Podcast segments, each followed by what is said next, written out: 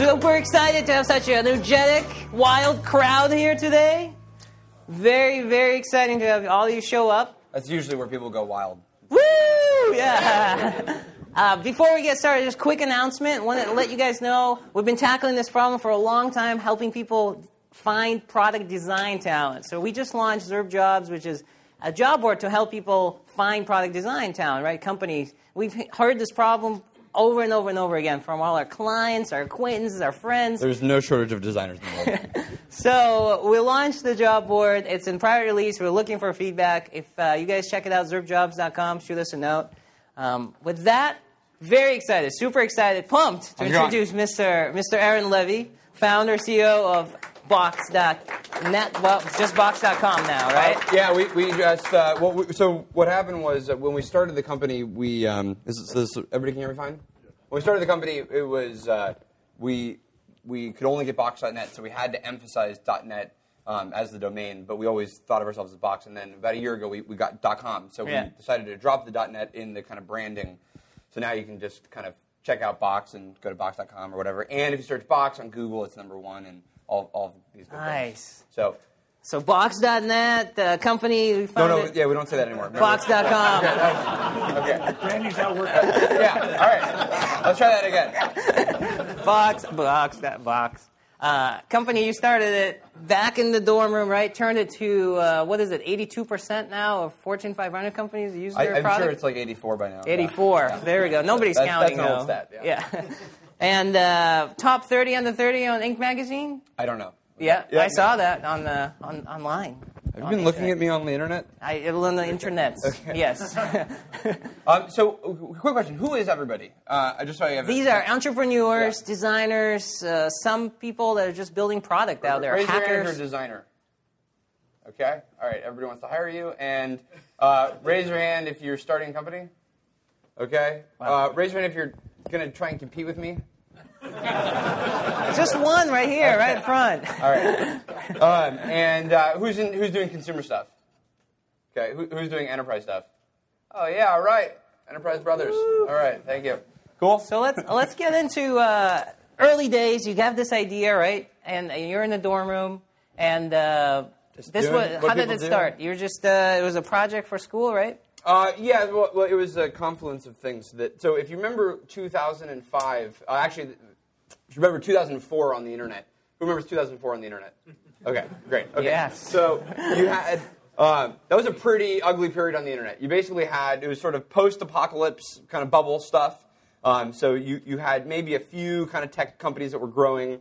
Facebook had just just started. You know, Friendster was was the the hottest thing on the internet, um, and uh, and so there was uh, just uh, you know not a lot of of as much innovation as there was today, uh, uh, you know, as there is today. And, and in, in 2004, when we looked out at the internet, um, it was really, really difficult to just share data and share information. And, and you had companies that were started in the late 90s, um, like XDrive and iDrive and Driveway.com. And um, a funny kind of small fact that, that some people will remember: MySpace was actually an online storage service before it was a social network. So they actually took the domain name and turned it into a social network. But uh, if you go back to MySpace.com um, on like archive.org in 1999, it was an online storage service. So, so what happened is in, in 2004 there were very few. Um, very few of these companies, first of all, had survived. They, a lot of them had, had gone out of business, and, um, and very few of them, beyond that, had updated their business models and their technologies to sort of support a, you know, a kind of 2004, 2005 ecosystem. So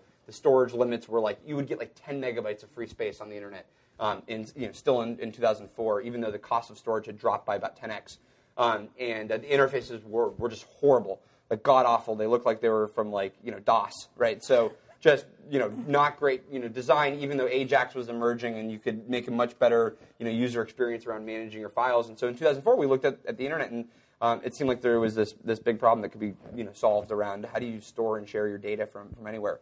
Um, and that's why we decided to, to start Box. And then it, it kind of coincided with a, a, a project that, that we were also doing for school. So you uh, you emailed Mark Cuban And how, what was that exchange like? That was a little bit later in, in the process. Um, Okay. But uh, but we had- yeah um, uh, the uh, that was not like the first thing I did when when starting the Well, company. like, email I'm Mark Cuban. company. I have to reach out to Mark Cuban. That is these are the only two events that are necessary to be an entrepreneur. Okay. There you go. Um, so uh, so we, we we started the company, uh, designed the product, built it up. Um, users started you know coming on board. We actually um, remember if you remember the the so remember who raise your hand if you were hanging on the internet doing nothing in 2004 again. Okay, so like the top blog in technology was Engadget and Gizmodo at the time, right? There was no TechCrunch, there was no, Right. there was you know, no. Pando Daily. There was maybe there was, I don't think there was Read Write Web. Was there? No. Am I wrong? Okay, so uh, you know, GigaOM didn't exist yet. You know, Right. Om was still at Business 2.0 or whatever. So very Yeah. little in, in the way of like how do you go and market these services? No Twitter. So the first thing we did was actually did a contest on Engadget, um, and then we replicate, or we did it on Gizmodo first, and then did it on Gi- Engadget, where um, where we gave away, I think we gave away five gigabytes of space to like the winner of this contest, um, and that was like the most. No, that was the largest number we could think of, like to, to give out for free. Um, uh, for like this winner of this blog contest, so we just started doing these these things to help kind of virally promote the service, and, and it started picking up and it started working. Um, and mind you, that the, the product wasn't uh, free at that point, so it was a pay only service. We uh, uh, we were uh, we were kind of classic business people, and you sort of had you know you wanted revenue Right. to exceed your, your costs, um, and uh, and so we decided that we'll charge for the service, uh, and that will be the way that, that we do that. That's how people did it back then. They- in the days of, of uh, your Nothing is free um, back yeah, then. Yeah. Yeah, they. Uh, uh, so this was before like the mass popularization of, of uh, popularization of, of freemium and whatnot, um, which we kind of later kind of hooked onto. But uh, but it was a pay only service, and, and eventually what happened was we moved to Seattle for the summer to run the company in the middle of uh, in the summer of 2005 from our hometown in Seattle. And um, anybody from Seattle here? Okay. Yes. What do you, uh, how do you like it? But there or here? Here's Seattle. Oh, I like it here better. Okay, yeah. All right. So anyway, all right, yes. Yeah. A data point of one, but um, uh, I, I, I think that's consistent with 100% of people that I talk to. So, um, so basically, in Seattle, Seattle is anybody else? There has to be one more person from Seattle. Who didn't raise their hand? No? This is amazing. Okay, so I can talk any Seattle shit I want. All right. So even the people who look grunge, like like like you're not even from Seattle. Like, okay. all right. So um, so in Se- Seattle lags Silicon Valley by about four to, to twelve years in in internet like evolution. So what happens is like you know something crazy will happen down here, and then Seattle people about read about it on blogs like three and a half years later. So like so like by 2005 we were like we, we were this 19 and 20 year old you know kid um, and my co-founder we were going to venture capitalists in seattle trying to pitch them on funding this new startup. And they were like like listen the last couple kids we funded were were like a 99 and we lost you know all of our money so we're not doing that again. That's crazy. And it, it, like our our co-founder uh, god bless him uh, looks like at 19 he looked like he was 12 and a half and so, so it looked like he was going to run off to Disneyland with the money. So I, I respect why they wouldn't want to fund him. Um, but, but me, I mean, but, but so manly stallion. yeah, you. this yeah. is this is what you were getting, just in a smaller frame back then. Um, but uh, uh, so it makes sense that you know we, we ended up at the like the last moment. Some like real estate mogul and like some other dude in Seattle ended up putting together uh, enough money. Um, back in the day when your your angel round was eighty thousand dollars, we we pulled it all together um, and uh, raised that, and then we started growing faster, and we, we ended up reaching out to Mark Cuban um, at that point, and uh, and actually didn't want his money necessarily. We we just wanted him again. Remember the internet, 2005 now, like top 10 blog on the internet was probably blogmaverick.com. So we just wanted the guy to like promote the service and just like talk about it. So we were just introducing him to the company, and uh, and then he ended up responding saying, you know, hey, are you guys raising money? Um, do you want do you want investment? So that was cool. So we, we didn't even necessarily have to pitch him on on it. Um, so that's now now I'm up to the point in your story. So Okay. you, you get some get you some investments Yep. from some investment from uh, Mark Cuban. Uh, talk talk about the the business model and Yeah. the, the disagreement there. Oh. Freemium versus paid, right? Yeah. And with Mark Cuban Okay. going back and forth. So you've read the internet. I, I, I read the internet. Okay. yeah. So, um, so here's what happened. So, Mark Cuban is uh, anybody invested in by Mark Cuban or no Mark Cuban? Raise your hand. So I just know who I'm offending. You? No, no, I know him. You know him? I don't know him personally. Ha- Heard of him. You've heard of him? Okay. That- right. I could see why you'd be the only person to raise your hand then. That's great.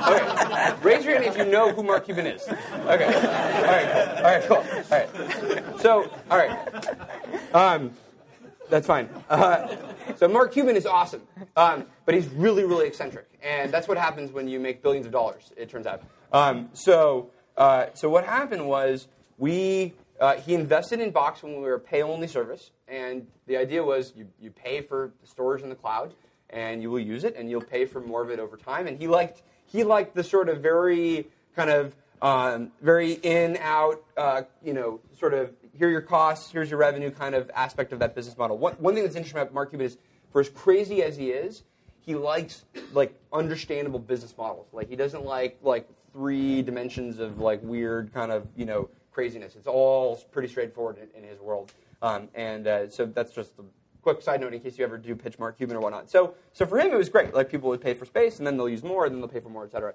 And then we came to Mark and we said, uh, in about this was the end of 2005. We said, Mark, there are all these rumors about things like G Drive coming on the market. There are um, Apple has Mobile Me, and that seems like that could evolve over time. Um, it- you know. Uh, if you remember the uh, the company Yahoo, um, there was uh, uh, there was this thing called yeah. Yahoo Briefcase at the time, which you know could have been evolving. We were in a meeting with um, uh, with uh, Caterina uh, and a couple of executives at Yahoo, um, pitching them on partnering with, with Box, and uh, and then like we got an email like a week or two later or whatever, and it was like all about how you know Briefcase was going to evolve to be this really powerful service, and that we wouldn't need to partner.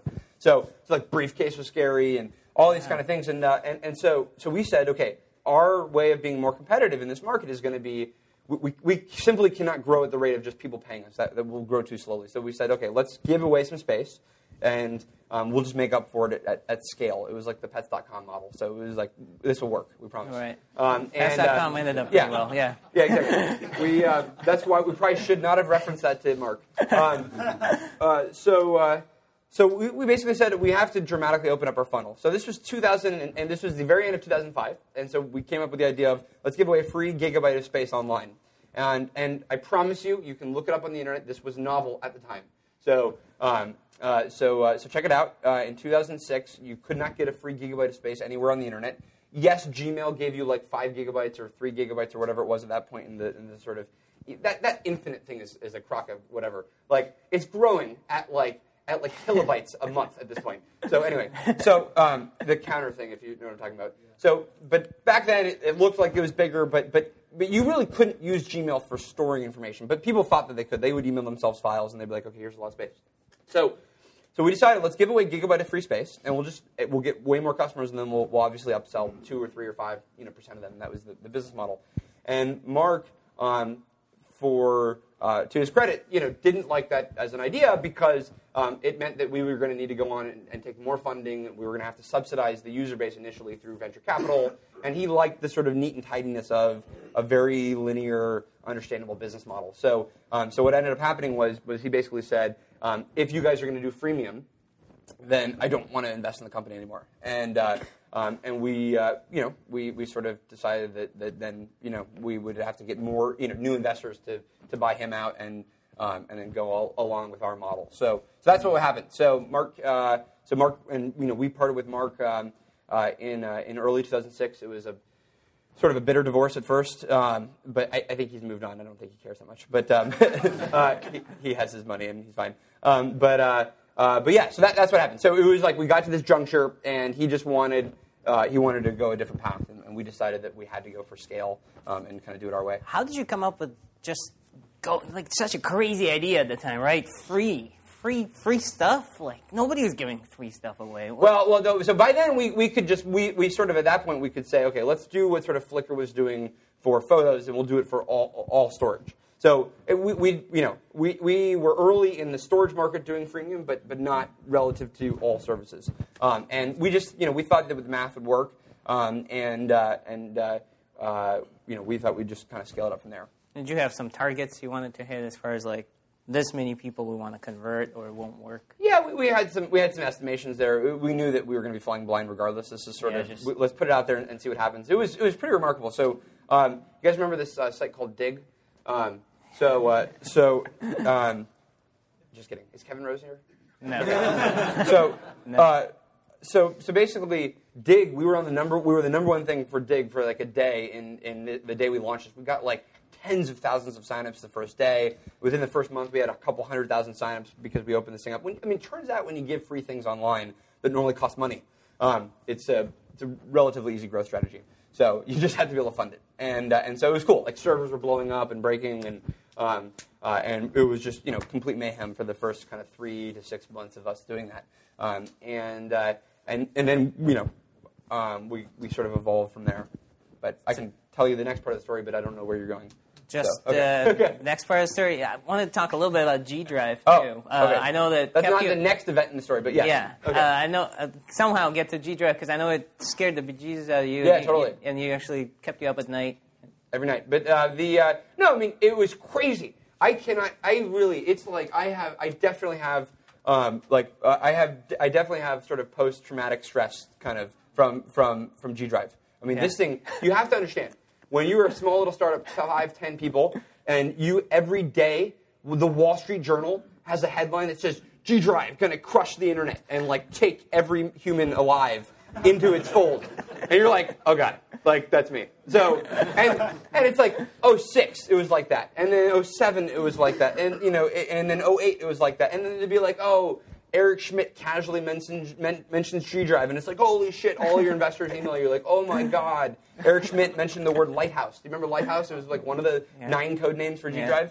So, so we just got this over and over again, and and what happened was we basically decided, you know, this was now 2006, end of 2006, early 2007. We basically decided, you know, is this going to be like our lives forever? Where like any company that then goes and subsidizes this proposition, we're just going to be competing fiercely with, and and it's going to be this sort of, you know, the the one fear that all investors initially had was the great thing about storage, right, as a provider, is that every single year, or 18 months to 24 months, your your cost basically halves, right, and your density basically doubles. So you basically get um, you, you basically can store two times the amount of information for the same amount of money, right? So so now you know seven years after starting the company, we can store data about 15 times cheaper than, than we could at the day that we launched the company. So that's a great thing as a provider because our costs are con- constantly you know lowering it's, uh, it's also a great thing for all other providers, which means that anybody who has a, a, a business model where they can subsidize that kind of eventual sort of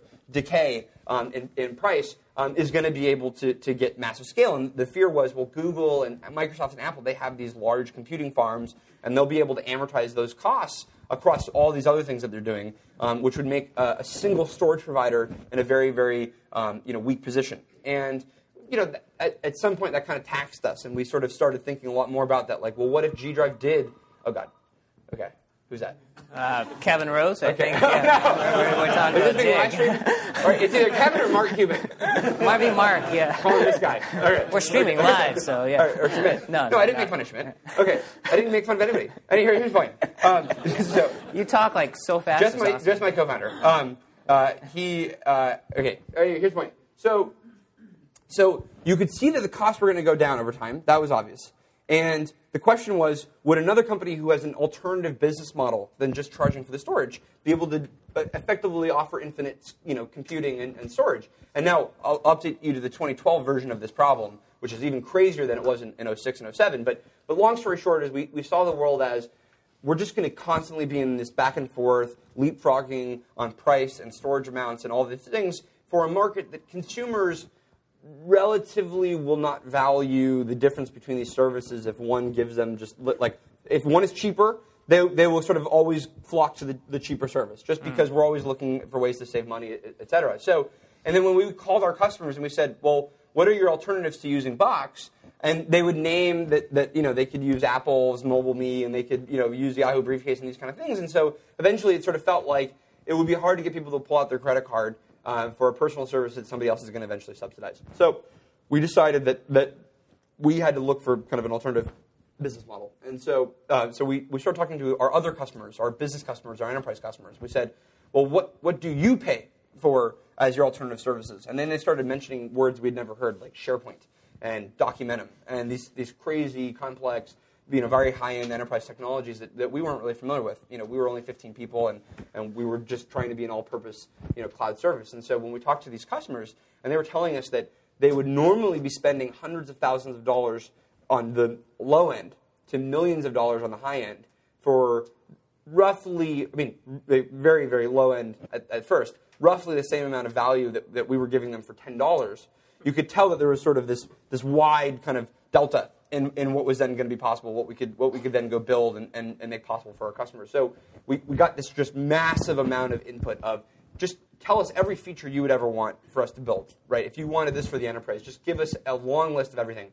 We had some amazingly thoughtful and, and visionary customers that, that just gave us every possible piece of security and reporting and monitoring and control and identity management That's and wild. integration. How do you go through that? Yeah, it's, it's like email and text and all these things, um, and uh, and spreadsheets and meetings, whiteboards. What did you just prioritize? Like prioritize three of them or something? Four. Four. Um, okay. yeah. so uh, I don't know. It was probably five to six at first. Yeah. But um, uh, the, the uh, so what we did was we took all this input from our customers.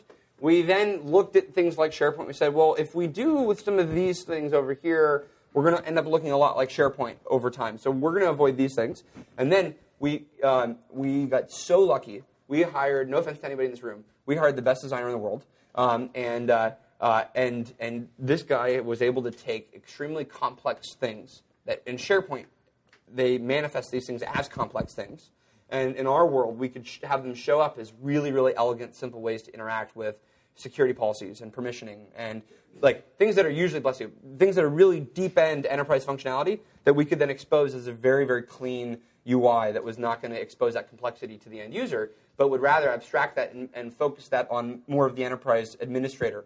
So we, we that that's the, that, and and they just kind of long story short, that's our des- design philosophy, and we can talk more about that later. Yeah. But, but, but basically, the idea was we got all these requests. We said which ones are going to be most applicable to the most number of customers, and that's the rough prioritization. So, which things allow us to execute on our vision and are most applicable to the widest number of, of customers? And then we just sort of that was the calculus, and we just constantly went through. You know what, what is the latest stuff that, that people were looking for? So in 2007, end of 2007, we hired our first um, uh, sales guy who was also our VP of sales at that time and uh, is today. And, uh, and we basically said, we're going to become an enterprise software company. So from that day forward, we, we basically decided to, to focus 100% on the enterprise, and we'll just build a different kind of enterprise software company. So one that is faster, more innovative, that relies on end user distribution and acquisition of the product, that relies on a new way of selling, that relies on openness and simplicity and all of these kind of things. And that's sort of where we are today. And so, how would uh, say Dropbox when they came in? How did you react to that, or did you you friends with Drew? You guys? I was like, that name sounds familiar. That's really interesting. I wonder how they came up with the word box. Yeah. I'm kidding. I don't. I, I don't want to be like a Winklevoss guy over here. So, um, so you invented Dropbox. You would have invented Dropbox. Um, so, kidding. Uh, so, uh, uh, no. I, so Drew and I go way back, um, and uh, we. Uh, I, I think what they've done. It's clear what they've done is amazing. So there's just no question. They. You know, we. we so, and then this will again bring us to the modern day. In 2000, so remember, everybody remember Writely?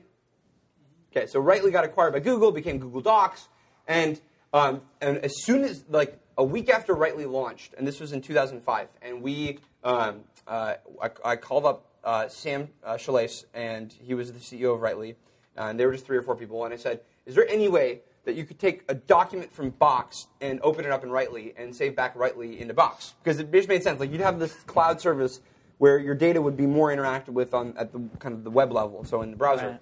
And then it was actually really funny. And you know, we, uh, we tried, we bounced off some ideas, tried to figure out how we could possibly make it work. And then all of a sudden, uh, Sam was like, "I'm not going to be able to speak to you for the next six weeks."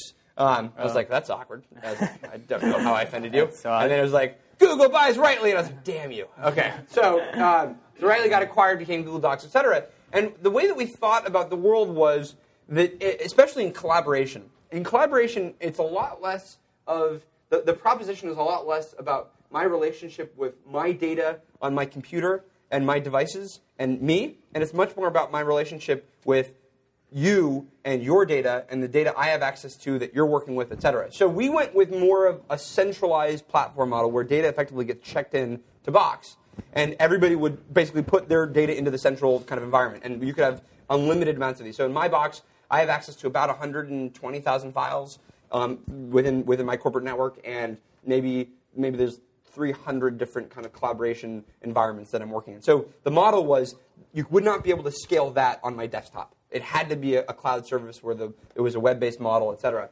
And, um, and so we had built up with that as the paradigm. Uh, Dropbox and other services came along which said, okay, while that's cool, you, you, we can also make a really, really easy way to synchronize your data across your own devices and to the cloud. And, and we took note of that, and um, our customers, you know, certainly responded, um, you know, very, very um, enthusiastically to that kind of model. And so we've we've had a, a synchronization team, um, uh, you know, since 2008 um, that has basically been focused on, on that proposition. So um, for enterprise customers, it's all about how you connect your computers up to the cloud, but it has to go one step further because you have to make sure that that information is collaborative. Um, so we're so basically, long story short is so we like the technology, and we have applied similar concepts um, and just this idea of how do I connect my devices, the people I'm working with, the other platforms I'm working on in an enterprise context. So we want to be more of uh, we want to be more of the oracle of this space, uh, minus all the bad connotations, um, uh, because just of, of our focus on the enterprise. Is, uh, how did you guys meet with Drew, or how do you know him? Uh, you know, probably just uh, I don't even remember. Yeah, There's- I probably can't even tell you. I don't even remember. So. So probably was he inspired a lot by Box? A little bit. Get what? I just like I wanted to keep Just it so many people. Okay. Okay. no, no. So we, we, we, we, we met up in uh, in uh, must have been I don't know 07 or 08 when when they were two people, um, Oh, okay. and uh, just I, I try and track everybody who is who is Doing doing anything anything in files. the space. So watch out.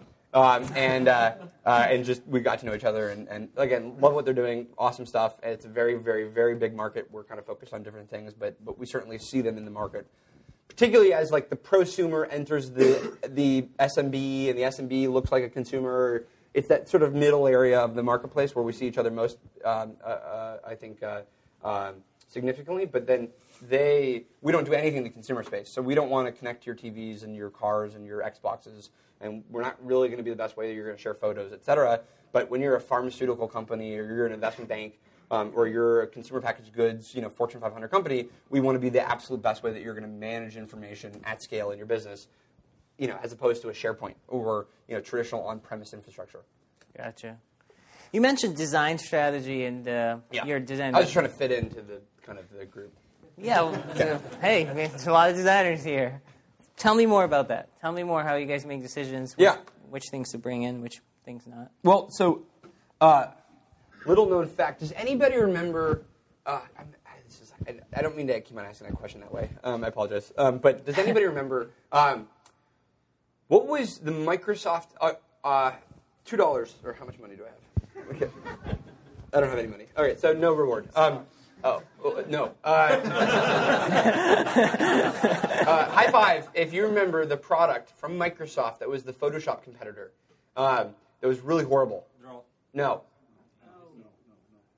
There's, a, there's there, I'm sure there's five, but so I only used one. So so this is the Microsoft way of doing things. So no, no. Uh, anybody else? Live, something live. Maybe, but I literally don't remember the names. So I'm asking. I'm trying to actually. no, no, I'm trying to get somebody. It was like it came with front page. Right.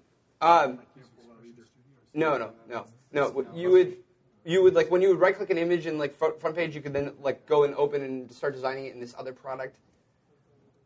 Come on, nobody was this lame. Okay. All right. Well, anyway, somehow front page came with this design, look Photoshop Lite, really crappy thing. Um, and in high school, I got really, really into it. It was like because it was easier than Photoshop, and that that works better for me. Um, and so, so I start like so I got really into desi- design in, in high school. So a lot of kind of graphic stuff, and and so um, so I designed the, the first two UIs and versions of Box and all the marketing stuff. So if you go to like archive.org back in 05, you see our website, the, the hideous version, that was me. So, but I, but I thought I, I thought I was good at it, and I really like design, and so um, we've always had we've always had sort of a um, come on, is there nobody that knows the name of this thing? What? No. Okay. Um, you call yourselves designers. all right, fine. Um, so, all right, what's it called? What? I don't think. Can anybody Google this? Does Google help? Bing maybe can solve this problem? No. No. Not Paint. Microsoft Paint. Yeah. Although the latest version of Paint can do some crazy shit. So um, uh, in Windows 7, Paint has, has finally Like they have a couple of interesting things. Um, What? Yeah, un- no, yeah, you can you can undo up to three times. Um, Whoa. no- nobody remembers this? I don't think they Wasn't do. drawn, no? No. I want to say photo editor, but that's No. not right. Well, a couple people saying Picasso. Nope. No. Microsoft. Okay, fine. Uh, well, you can say words if you want. Sure. Um, Google. Uh, okay. so so anyway, um, so I got really good at that, um, which is again a very low bar uh, in the design world. And then and then now everybody will remember this one. I think. Remember Swish, the the the really lazy man's um, flash editing thing. So, no offense if you still power your life on that. Um, so, I then got into Swish, and Swish, um, I didn't do anything in Flash, but Swish actually is pretty good at doing mock-ups and designs because you had all the main components. You had gradients and layers and shapes and all these things. So, so most of our website was actually designed as sort of Swish things, and then we would just turn it into a PNG um, and then uh, and then kind of uh, cut it out. So, so long story short is we've always liked design a lot, um, and, uh, and and so what happened was we decided that that when you look at SharePoint and Lotus and um, Documentum and, and even like you know traditional like just deep infrastructure stuff, there's no design and there's no usability and there's no UI that, that is that is pleasant to look at. So we decided we would just like freaking overinvest in design. So um, we uh, we have a whole bunch of designers at Box that are you know completely focused on how do we just build the best user experience you know relative to what you'd ever expect from enterprise software. Um, and uh, and so we try and do a couple things. We try and first we try and abstract anything really complex from the user. Um, that's the first way we solve a lot of problems. So in in SharePoint, when they add new features, they add it as just a new button, and they when they add new kind of components, they add it as just another tab. And in our world, we sort of do a lot of calculus of, okay, well, what market is this going to fit for? How many people is this relevant for? Do we need to kind of hide it a couple layers back? Or is this something that you will only run into progressively if you need it? These kind of things. So you do a lot of work to say, okay, if a user's not running into X scenario, don't show them Y information.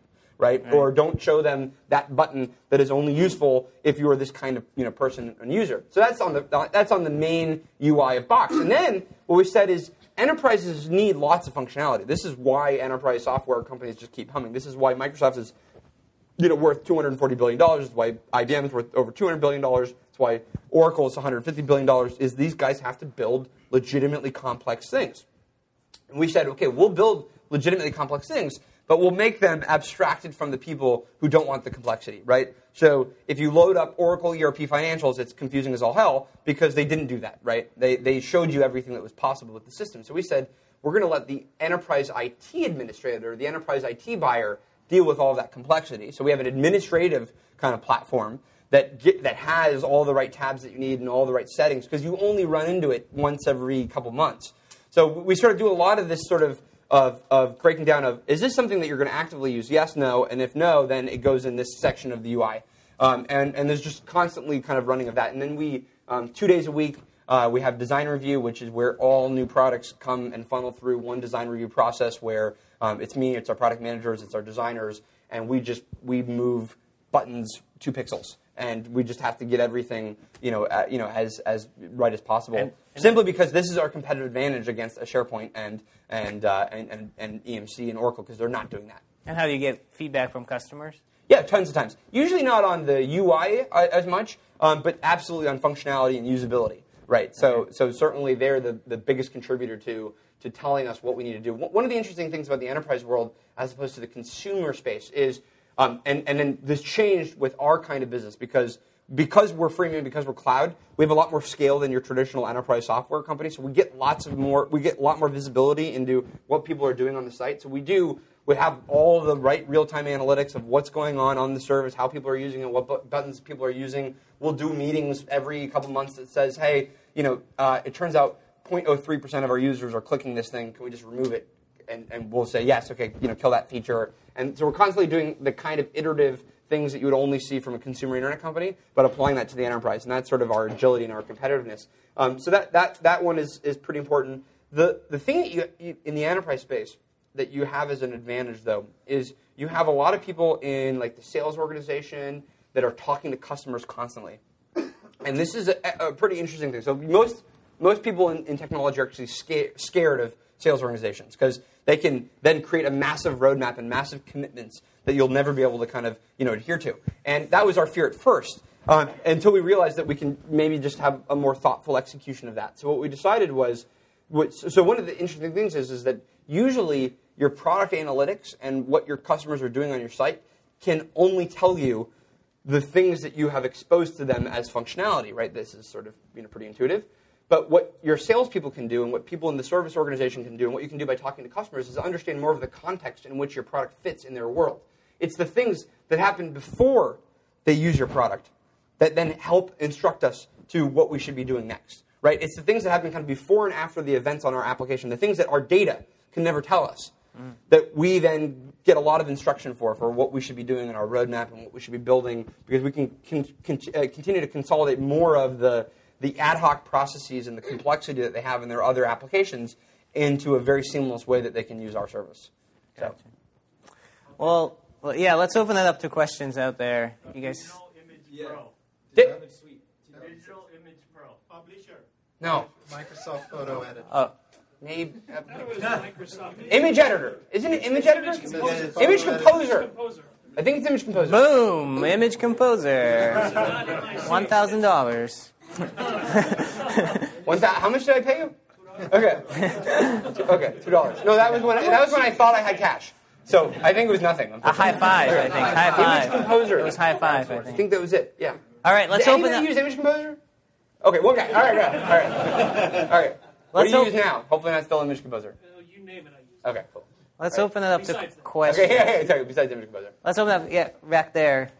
I'm curious, what was the functionality of the very first product, and how did you get your first hundred of those users? Yeah. So our, our first functionality was, you know, we, we before you know all of the sort of lean concepts, or whatever, there was just like go out and put together a product that makes sense, and so um, that's what we did. And uh, we we our first version was how do you store files, how do you share files, how do you access your files from different applications, uh, not applications, uh, uh, computers. Um, I think we had maybe I don't remember. Maybe we had a mobile version. No, mobile version was was three months in. It was just uh, you know HTML version um, that you'd like load up from like a Kyocera phone or something. Um, and uh, uh, so the, the first version was sort of you know plain old MVP, but it could do enough that you'd pay money for it. Um, it was it was already more advanced. I mean, this is the state of the market, right? In in three months of work, we had something that was probably more advanced than the people that had been around for, for seven years. Simply because those guys stopped building their, their technology, which is an important lesson in the technology industry. So don't stop innovating. Gotcha. All right. Uh, go ahead. Go back there. What was your distribution mechanism in the enterprises when you're selling into the enterprises? What was your distribution? Yeah, so so uh, so now the the really amazing thing about cloud and freemium is that you get um, you get it's actually one of the it's like the best optimization of the freemium business model. If you thought consumer freemium was cool, like enterprise freemium is even better because what you have is is sort of this perfect kind of like you have this perfect juncture of if I'm a user, all I care about is just getting my job done, bless you. And I have no budget to do that. Okay, nobody's giving me much money to do that. So I need something that's fast, cheap, and easy. Okay? So that's our freemium product. If I'm an IT buyer, I need something that is secure, robust, and integrated. And that is not very conducive to a very lightweight freemium kind of product. So what you have in our business model, and I think you know a lot of others are, are, are building up similar things now, is you have the let's get the viral, low touch, get as many users in as possible into the enterprise. That will give us the right kind of distribution and spread across a very wide range of businesses. And then the the X percent of those businesses that want the better, more secure, integrated technology, I want it to plug into my Active Directory system and my identity or my identity management platform. They will pay because they value those things and they have a pretty big budget, right? We're we're microscopically small compared to what they're spending on Oracle every year. So, so what we do is we let freemium be the distribution mechanism, and then we have partnerships as well. Like we'll, we'll partner up with mobile, you know, device manufacturers and uh, different other platforms out there. But but the vast majority of the product really just comes from the free user base, and it's really cool because not only does that act as a lead gen tool, right, to into our, our sales funnel, it also does this one interesting thing that we didn't realize at first is it it helps us navigate where there is uh, where is the where there is the need for Box. It actually acts as effectively a proxy for an organization saying my company can't share files. So when P&G has 200 users up from 50 in a week, you know, that's telling us, okay, SharePoint is not working in this organization, and that's going to be a pretty you know, important hotspot for us. So it, it's, it's sort of it's, it's, it does two things for us. It, it feeds in customers to us. They raise their hand and then they want to uh, upgrade to the new stuff, but it also helps us directionally know where there is um, where there's a problem that we can go solve. Go ahead. I have a question about kind of your, your sales strategy in the enterprise and, and kind of coming in through business users versus IT and how you kind of manage that, you know, always tension. Um, and, you know, is IT starting to welcome you more in? Because typically enterprises are very Microsoft centric and Right. kind of everything they do in the desktop, Yeah. collaboration, all that kind of stuff. Yeah. So what's happening is, do you mind? Yeah, no, Okay, totally, okay. man. That stretch, Okay. I can do a downward How ergonomic is this chair, really? Okay. okay. It's like no. Okay. All right. So here's um, what's what we're seeing. So uh, five years ago, we would not be able to sell Box to a CIO. Five years ago, the CIO would basically say, "I am an all Microsoft shop. I'm all Windows. I use Microsoft Exchange. I use Microsoft SharePoint. I use Microsoft SQL Server. I use you know." I, like people are building applications on Access, like just crazy shit. So, um, so that is what my enterprise runs off of. This is five years ago, and so for Box to be in the enterprise, it would literally be because a department is running into a problem and they have provisioned Box on their own. That would be the only way that we would break into to an organization. The a couple a series of events that had nothing to do with us uh, greatly benefited us and every other startup out there in the enterprise, which were that Salesforce got critical mass as as a new cloud platform that you could rely your, you know you rely on for your business. Amazon Web Services kind of came out of nowhere and, and really helped the, you know push the cloud model. Google Apps got significant traction for Gmail and, and just low cost kind of cloud um, applications. And so these three things started to happen, right? And they started to get, gain real critical mass in the 05, 06, 07, 08 timeframe. That started to change. Like, remember, none, no, like, not, uh, uh, um, none of those guys were in the traditional Microsoft stack, obviously. So already now you have IT buyers that are saying, okay, there are different services out there that I'm starting to look at. So th- that, those three things happened. And then the, the next swing that happened was the iPhone. The iPhone came out, and instead of everybody either not having a smartphone, and so thus having no need for applications to run on the phone that were enterprise ready, and you just had voice, or BlackBerry, which was deeply integrated into the enterprise, but all it could really do was access your email. You now had a device that could access all of your business information, right, wherever you were, but there were no applications that were ready for it, and there are very little, you know, very few things that you could do. So the iPhone enters the enterprise now dramatically, and all of these customers start saying, "How do I start to get information from from this device?" And Microsoft's certainly not supporting it. IBM's not supporting. Oracle's not supporting it. Then Android comes out. That's another kind of attack on the, the traditional you know armor and, and system. Then the iPad comes out, and now this is no longer a, a toy that just lets you communicate and you know pull up a web browser. This is like a real business computing device, right? We have everything from salespeople in the pharmaceutical industry to investment bankers in the finance space to um, construction workers on construction sites now are using the iPad to do the vast majority of the computing that they used to, you know, they would you know, normally be doing on, on a laptop, just because most of their stuff was consumption anyway. Um, so that guy's a little late. Um, so, uh, so basically, um, so does he work here? Uh, no. Okay. Okay, cool. Um, all right. So, uh, so basically, you had all these cloud services emerge. You had mobile devices that couldn't be supported by the enterprise emerge in massive quantities. You then had a recession that, that was like the third compounding effect, which meant that, that nobody invested in their technology at that point, and so users kept bringing in their own devices and their own applications to solve their problems. Then all of a sudden, this kind of gets to a, a you know tipping point where in 2010, the CIO wakes up from the recession and they look into their organization. They have iPhones, they have iPads. There's Salesforce. There's you know there's Google Apps. There's there's Amazon, and for the first time in history, it is it, it's not even logical to to call it Microsoft first for your, your technology strategy. Very few of your technologies are on the Microsoft stack. So Microsoft, in a five-year period, partly because of what they'd screwed up on, and partly because of just the dramatic forces that, that they could have no control over, went from a world where you could buy everything from Microsoft and everything would just be on the Windows Microsoft stack, and, and to a world where where everything is far more ad hoc, best of breed. I'm, I'm going to mix and match the, the best solution. So I went and so you know like two extreme examples. The CIO of a, of a major law firm that everyone would, would know the name of is 50% Mac.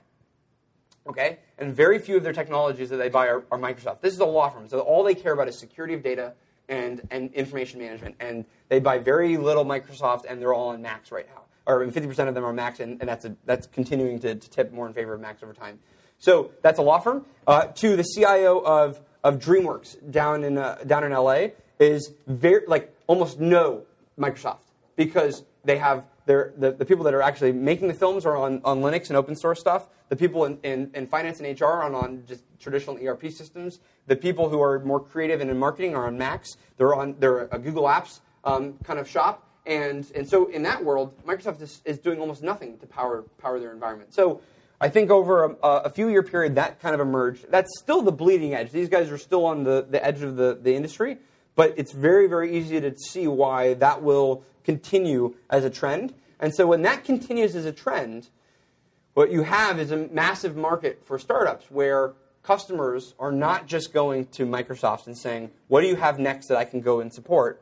And you have more of a world where I, as a CIO, am going to implement the best of breed solutions for my enterprise. So it's going to be a Workday for my ERP or, or HRM. It's going to be NetSuite for my ERP. It's going to be SuccessFactors for my performance management. It's going to be Google Apps for my email. It's going to be maybe GoodData or some other player for my business intelligence. And this is becoming a responsible, like, like best in class IT model. And it all happened in a three or five year period, and it's all made it possible for us to be able to go have a credible conversation with the CIO.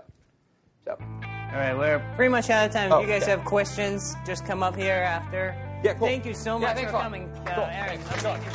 man. That's awesome.